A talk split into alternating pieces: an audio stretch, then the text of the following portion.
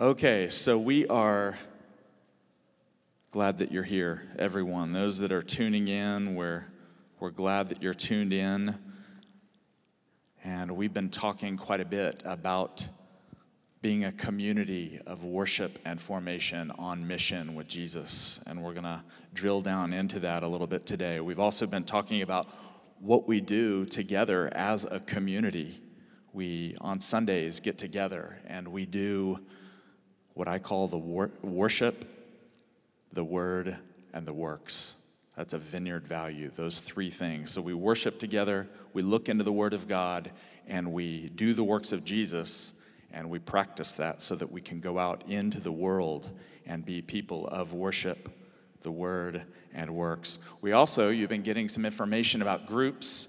We're talking about how to figure out how do we do groups in a season like this, and we're figuring it out. We've got some people that are sending in ideas, and we've got some groups that are forming. But I just want to encourage you be prayerful. Ask God, what, what's in your heart? What kind of group could you lead? A Bible study, neighborhood group. We've got quite a few people that are talking about reaching into their neighborhoods, and things are springing up on front and back porches. So be creative, ask and, and listen. Another thing I want to remind us about is Leadership Weekend. It's going to be particularly important this year because on August 14 and 15, that Friday night, and then Saturday morning from 9:30 to noon, we're going to be doing a couple of things. One is we're going to talk more about becoming a vineyard and what that entails. So I want to make sure that we're learning about the history, we're learning about the theology, the practices, the values of the vineyard. That'll be a great opportunity to do that. And we're going to have plenty of space to minister to each other. So if you want to come and have that stirred, some reactivation of our gifts. So we've been looking the last couple of weeks at what it means to become a vineyard. We're in the process of graciously leaving the RCA, the Reformed Church in America, and we're becoming a vineyard.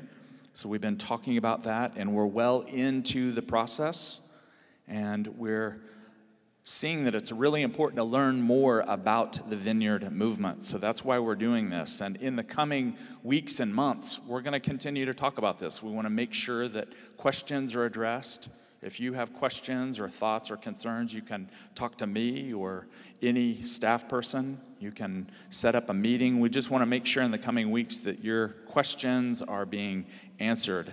So, the last couple of weeks, we've looked at two things.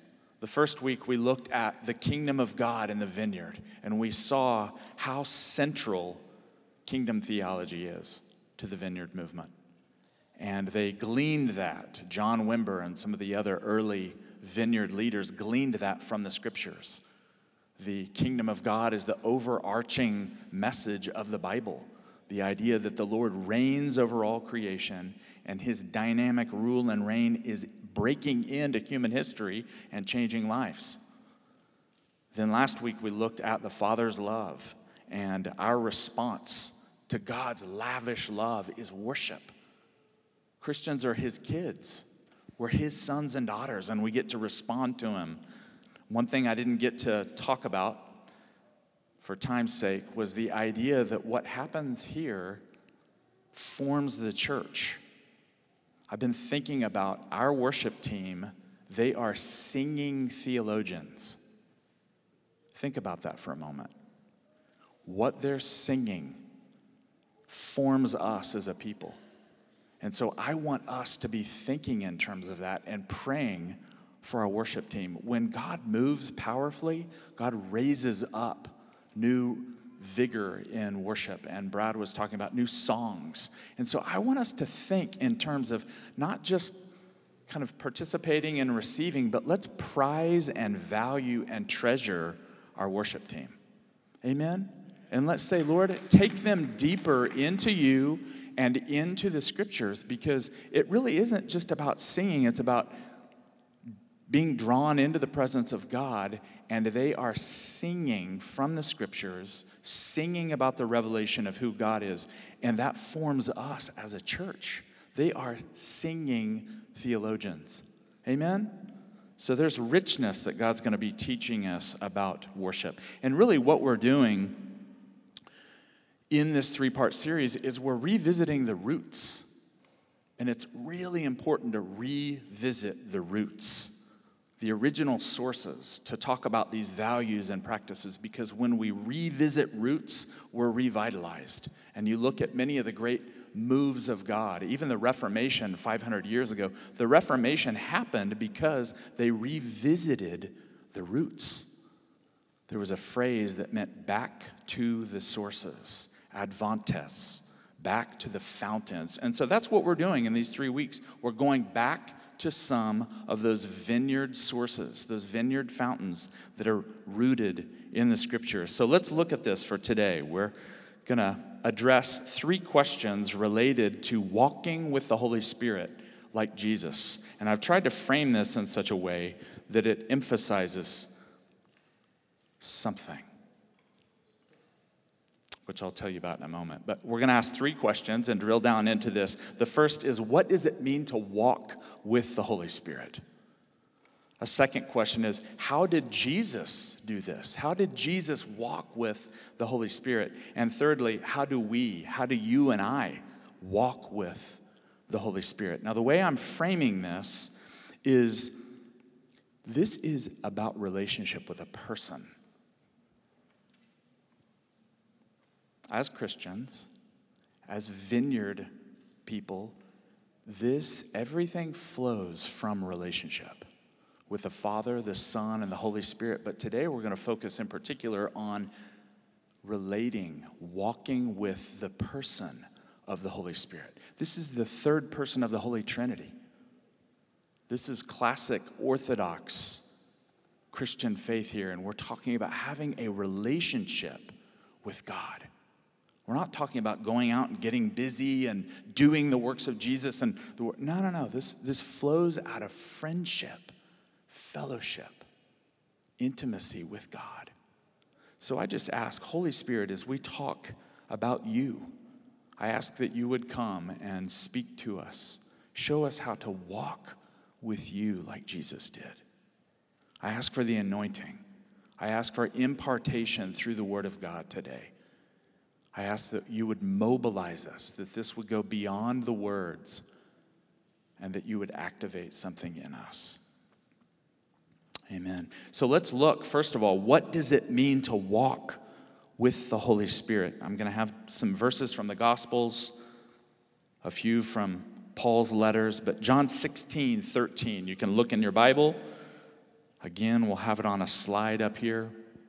John 16, 13, Jesus is going to begin to talk about what it means for his followers to walk with the Holy Spirit. And he says in John 16, 13, when the Spirit of truth comes, he will guide you into all the truth. And so in John 14 and 15 and 16 in particular, Jesus is saying, I'm going to go away and the Father is going to send the promised Holy Spirit. And so, one of the things that Jesus is saying here, what it means for his followers to walk with the Holy Spirit, is that the Spirit of truth is going to guide you into what is true. The Holy Spirit's going to lead you and be that internal guide, but He's also going to lead you into what I've said and take you deeper into truth. Another thing, look at Romans 8 14. The Apostle Paul building on what Jesus is saying in the Gospels. As Paul would be poring over the writings that he had in his day, looking over the words of Jesus that he had access to. So he wasn't coming up with this, he was meditating into the teachings of Jesus. And he says something in Romans 8 14 very similar, congruent with what Jesus was saying. Romans 8:14 says, "For all who are led by the Spirit of God are children of God." Then Galatians 5:16. Listen to these verbs. But I say, walk by the Spirit, and you will not carry out the desire of the flesh. So Paul is saying that there's this reality called being led by the Spirit. The one that Jesus promised will lead you And then at Galatians 5, walking by. Have, think about that for a moment, friends. What does it mean to walk by the Spirit? These can be kind of Christian truisms that fly by us, but would you want to walk by the Spirit? What Paul is talking about here? Walking by the Spirit. And he says, when we do this, you will not carry out the desire of the flesh. So the Spirit of God indwells you, indwells me, and there is a reality in God called walking by, walking with. And if you do that, the Lord gives you everything you need to not be steered by your sinful flesh. That is good news. The Lord gives us what and who we need the Spirit of God. 2 Corinthians 13, Paul says this. This is something that we speak of often, if not every week. And there's something tucked in here about walking with the Spirit. Paul says, 2 Corinthians 13, verse 14, the grace of the Lord Jesus Christ and the love of God and the fellowship the koinonia of the Holy Spirit be with you all. So, Paul is saying there, he's looking at the church at Corinth and he's saying, I want you to have koinonia with the person of the Holy Spirit. I want you to have fellowship with the Holy Spirit and in the Holy Spirit. So, friends, what we're looking at today is an invitation deeper communion and fellowship and friendship with the person of the Holy Spirit. This is what Jesus talked about. This is what the vineyard values. So, this entails many things being guided by the Spirit, led by the Spirit, walking with the Spirit, following the Holy Spirit's leadership. Do you think the Holy Spirit's a pretty good leader? What do you think? Why is it oftentimes, thank you for that, Ezra, why are we more confident in the enemy's leadership? sometimes we're more inclined to think, I'm going to get deceived. I'm going to get into something I shouldn't. Or, you know what? I can't walk with the Holy Spirit.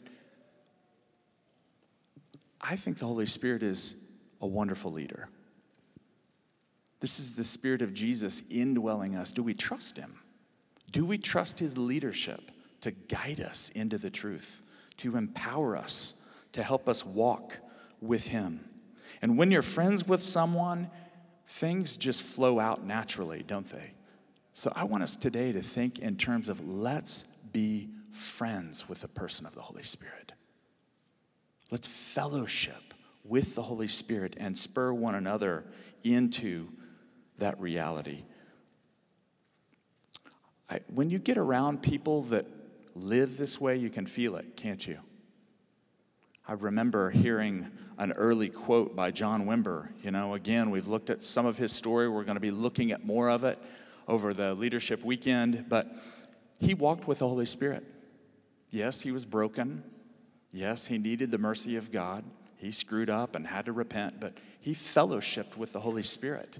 And people couldn't quite figure it out. One time he was being interviewed by someone, and they said, John, what do you do before these meetings? You're going to England and helping to train and mobilize folks there in England and here in America. And, you know, 3,000 people will come and go through training with you. What do you do? And this interviewer was expecting something really powerful and profound and deep. And John looked at him and said, I drink a Diet Coke. And the guy said, Excuse me? And he said, Yeah, I drink a Diet Coke. I usually get somewhere quiet and sip on a cold Coke. And the guy went, now he addressed, and I can feel it, at a religious mindset doesn't like that. Is he being sacrilegious and saying, hey, I don't do anything, I don't pray? No, no, no, no. What he's saying is that he spends his life in fellowship in friendship with the Holy Spirit, and He doesn't have to work at anything. He doesn't have to come and say, I've got to gin something up, I have to generate something. No, no, no. Everything God did in and through him and in the movement flowed out of friendship. So he could walk in the supernatural power and anointing of God very naturally. And that is a vineyard value. Friends, I want us to think in terms of it's the mercy of God, it's friendship with the person of the Holy Spirit. We can relax. Matter of fact, if people are drumming something up and whipping something up and hyping something up, we're going to say, hey, let, let's ease up a little bit here. The Lord doesn't need us to do that. We can drink a Diet Coke. We can chill. We can take a deep breath. If you don't like Diet Coke, you can have a coffee or some water. A second thing I want us to look at here is how did Jesus walk with the Holy Spirit? We've seen a little bit about what it means to walk with the Holy Spirit. And I want us to look at the Master himself. And I want you to just listen to this. The whole life of Jesus was based on and empowered by and suffused, filled with the presence and power of the Holy Spirit. The scriptures teach in Luke 1 that Jesus was conceived by the Holy Spirit. The Holy Spirit overshadowed Mary, and Christ was conceived in her womb. The Holy Spirit descended on Jesus at his baptism. Luke 3 21 through 22 talks about this. The Spirit of God came upon him. I want you to look at Luke 4 because there are several things in here that talk about how Jesus walked with the Holy Spirit. But the Spirit of God permeated his life. Luke 4, going to look at a few passages here. How did Jesus walk with the Holy Spirit? Just going to read verses 1 through 2 and then drop down to 14 and then 18 to 19. So this is right on the heels of Jesus being baptized. The Holy Spirit descends upon him. And then look at what Luke 4 says. Jesus, full of the Holy Spirit, returned from the Jordan, the Jordan River, and was led by the Spirit in the wilderness, where for 40 days he was tempted by the devil. Then down at verse 14. Then Jesus, filled with the power of the Spirit, returned to Galilee, and a report about him spread through all the surrounding country. So look at this. What verbs are in here? Verse 1. He's full of the Spirit. How about verse 2 and 14? Verse 14, filled with the Spirit. So he's led by the Spirit. He's filled with the Spirit. His whole life is permeated with this. Then look at verse 18 and 19. It's interesting. Mike already quoted this. It's a passage from Isaiah, Isaiah 61. But Jesus is going into the temple like a faithful Jew, and he's opening the scroll to read it like young men in his day would. And he opens to this passage and he reads it and it's full of information about him as the messianic anointed king. How did he walk with the Spirit, and what did that entail? Luke 4 18 and 19. In the words of Isaiah, he says, The Spirit of the Lord is upon me because he anointed me to bring good news to the poor.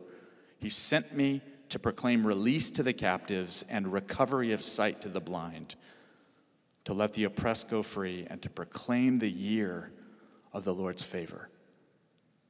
This is an important verse for you guys, Milners, isn't it? This is a life verse for you. There's, there's five actions in here that talk about what it meant to walk with the Holy Spirit and what we can learn from Jesus. What are those five things? You look at them. He's anointed as the promised Messiah What's the first thing he, he does here? I'm going to wait for you till I can hear it. So he's anointed to bring good news. So as the anointed one who walks with the Holy Spirit, who's led by the Spirit, who's anointed with the Spirit of God. He shares the gospel. What's the next thing? That's the first one. And he's bringing the good news to who?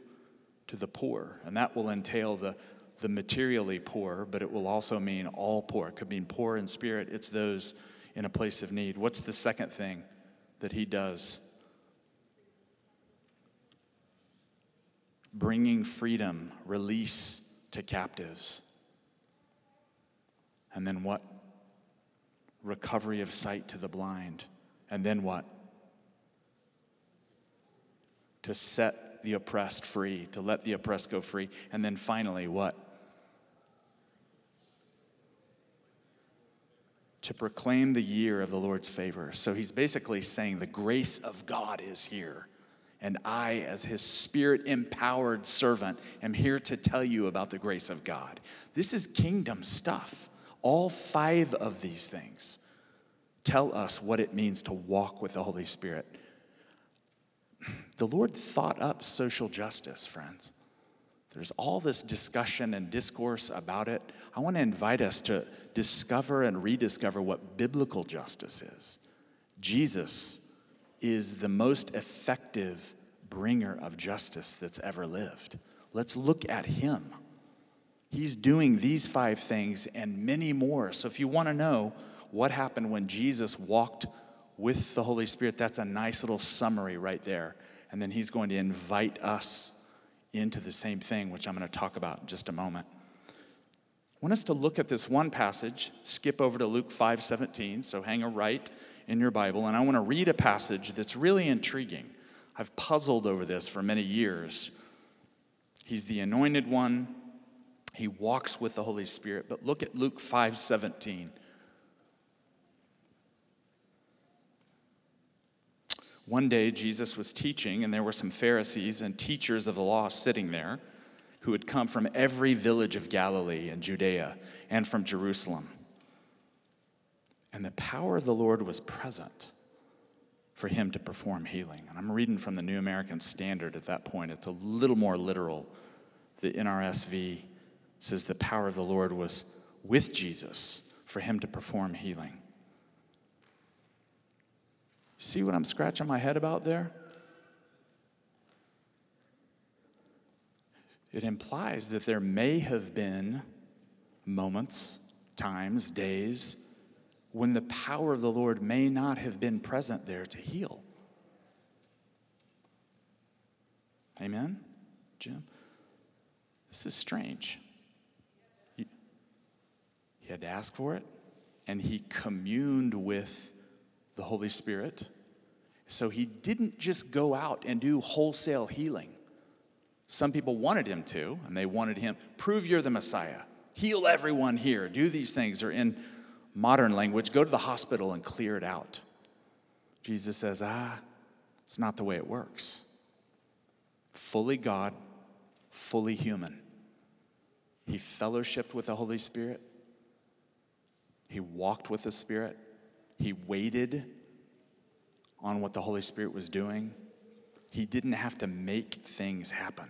And so, this particular day, he healed a paralyzed person, but he was waiting for the power of the Lord to be present. Now, some of us that might make our minds go a little bit tilt there, but that's okay. Jesus, fully man, fully God, depended on the power of the Holy Spirit. That's what the scriptures teach.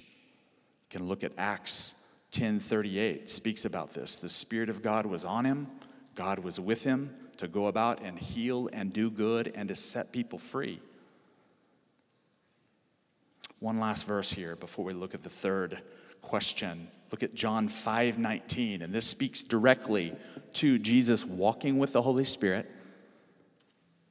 His life, his ministry, the secret stuff. This is the secret sauce right here, friends.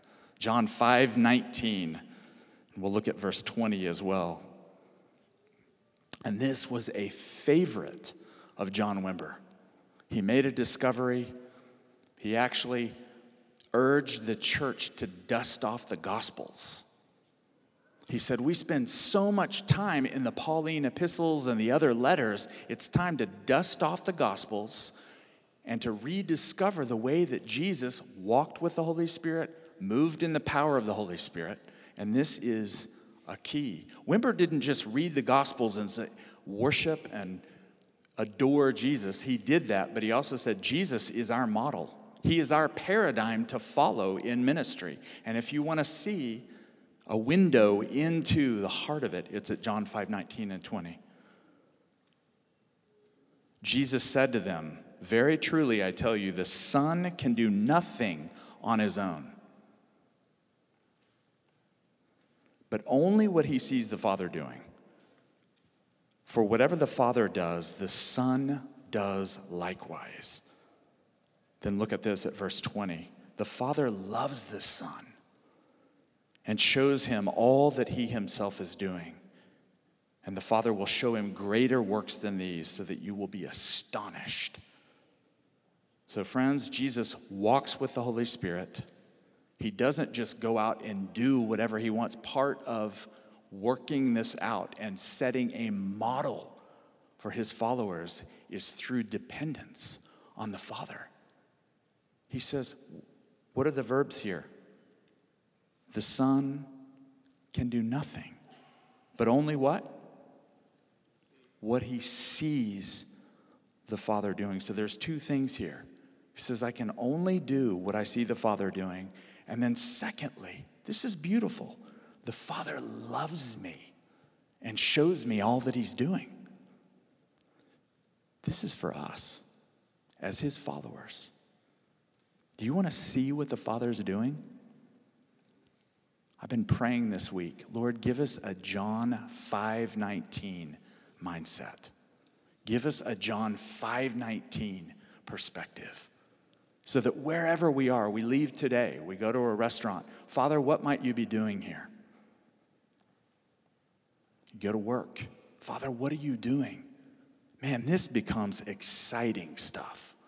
John 5:19 because the Father is always working right? Let us in on it, Father. And then what's beautiful is how all of this is rooted in the love of the Father.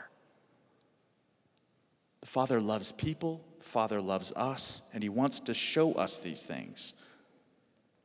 I want to share a story here that conveys some of this, and I've actually got this book out in the Resource Center out there on the wall as you walk out. And this book is called Empowered Evangelicals Bringing Together the Best of the Evangelical and Charismatic Worlds. It's written by Rich Nathan, Ken Wilson, a couple of key leaders in the vineyard. Guess they can be called old timers now. They've been around for about 35, 40 years in the vineyard. But he writes this story, Ken does, about his friend David. He says, My friend David worked in an office with a woman who complained of severe shoulder pain whenever the weather was rainy.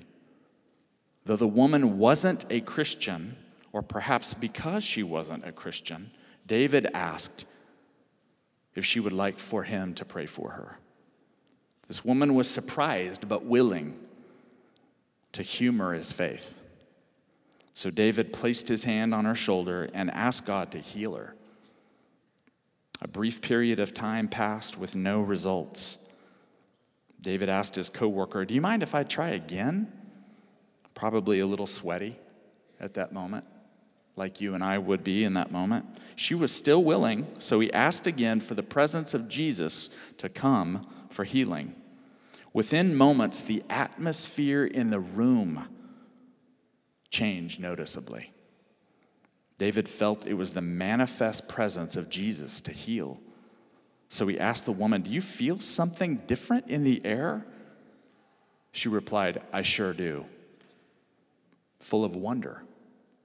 As David continued to pray, the woman heard and felt a series of six popping sounds from deep inside her arm, moving from her upper arm through her shoulder and into her neck. The pain in her arm was gone.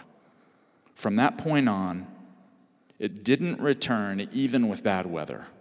This was a firsthand experience with the power of the kingdom of God, designed to reinforce David's explanation of the gospel So David got to participate in what the Father was doing at his place of work that day. And I'm excited because I know in the coming days we're going to have stories. We've already got stories developing, but we're going to have more. And I've shared with you, I've been vulnerable. I feel a little rusty in this. So I'm not the sage from the stage, I'm the guide from the side. And so I'm in this and I'm feeling uncomfortable and a little bit sweaty and sensing the Lord say, Why don't you start asking for John 5:19 everywhere you go? Because the Father's working. I'm working, and I want you to participate, Brock. So I'm trying to work the rust out. But I am excited, and I'm seeing God do some things that I haven't seen in many years. A third thing here I'm looking at my phone to see if the youth are going to be here. Be aware they may just show up. We may have part of Gideon's army at the back door here. They show up and we get to hear a little bit and then perhaps have them pray for us. So, a third question here will end with this How do we walk with the Holy Spirit? How do we do this informed and inspired by the example of Jesus? You can go back and look at these passages, but in Matthew 10 and Luke 9, we've looked at this recently several times that Jesus preached the gospel of the kingdom, healed the sick, cast out demons, and then he turns to his 12 disciples and says, Now your turn. It's your turn to go do it. And then it fans out to 70 or 72 more. And then by the time Acts 1 rolls around, it's 120. And so Jesus is showing, he said, I walk in the power of the Holy Spirit. I do what the Father's doing, and now it's your turn. I want us to look at this verse here. This is key. I'm giving you some verses. Hopefully, you're writing them down. You can access them online. These are things to pray into. So, John 5 19 for sure. And now, John 20, 21 through 22. Friends, this is astounding that Jesus would say this to his disciples and that he would say it to us through his word. John 20, 21. This is a post resurrection appearance. Jesus has risen from the dead. He appears to them, scares them to death. They're meeting in secret and hiding. Look what he says. Jesus said to them again, Peace be with you, shalom to you. As the Father has sent me, so I send you. I'm going to read that again. As the Father has sent me, so I send you. When he had said this, he breathed on them and said to them, Receive the Holy Spirit. So he's giving them kind of a prelude to Pentecost, a token, saying, Receive the Spirit, but you're going to receive the Spirit, 120 of you, and you're going to turn the world upside down. Friends, look at this. As the Father has sent me, so I send you. And we know that this is a mandate for the church for all time. Matthew 28 19 and 20 says that we're to go and make disciples of all the nations and teach them, we're to baptize them, but teach them all that Jesus has taught, including this, until the end of the age. And Matthew 24 14 says that this is going on until the gospel goes to all nations, and then the end will come. So, John 20, 21 through 22 means that you and I are sent just as the original 12, just as the early church was sent. You and I are sent in the power of the Holy Spirit. So, bringing these things together, how do we walk with the Holy Spirit as Jesus did? We fellowship with and follow the ongoing guidance of the Holy Spirit. And on that note, we get in His Word. The Holy Spirit inspired these writings here. So if you want to know how to hear His voice, immerse your mind, immerse your heart in the words that He's inspired and given to the followers of Jesus. Meditate and live into this fact. This is fact This is reality that you and I are sent like the Father sent Jesus. We're sent and empowered by the Father, Son, and Holy Spirit. And if that's the case, we're going to look for opportunities to do Luke 4 18 and 19. Have that John 5 19 perspective. Father, what are you doing? How might you want to bring the gospel here? How might you want to release grace? How might you want to heal hearts? And friends, this is for everyone. We love to say, who gets to play? Everyone gets to play. And what do we mean by that? That that doesn't mean that we all get to volunteer to do certain things around the church. That's part of it. But everyone gets to play means that you have an anointing from the Holy Spirit and you can do the works of Jesus.